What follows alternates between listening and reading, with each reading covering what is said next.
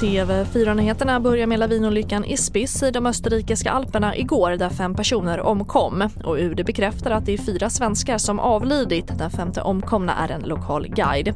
Och enligt Österrikes public service-bolag ORF uppger att ytterligare en svensk person skadades i lavinen som också ska ha larmat om lavinen i en svensk WhatsApp-grupp. Men dessa uppgifter kan inte UD bekräfta.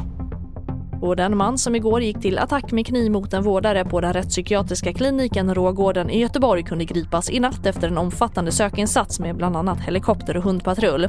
Polisen vill i nuläget inte kommentera den gripne mannens relation till kliniken och den skadade mannens tillstånd är fortfarande oklart. Och en skottlossning inträffade i stadsdelen Sjöbo i Borås igår kväll och en man i 55-årsåldern fick föras till sjukhus. En man kunde gripas på plats och är misstänkt för mordförsök. Polisen kan i nuläget inte säga vilken relation de båda inblandade har till varandra och det finns ännu inga uppgifter om skadeläget. Fler nyheter det hittar du alltid på vår sajt tv4.se. Jag heter Charlotte Hemgren.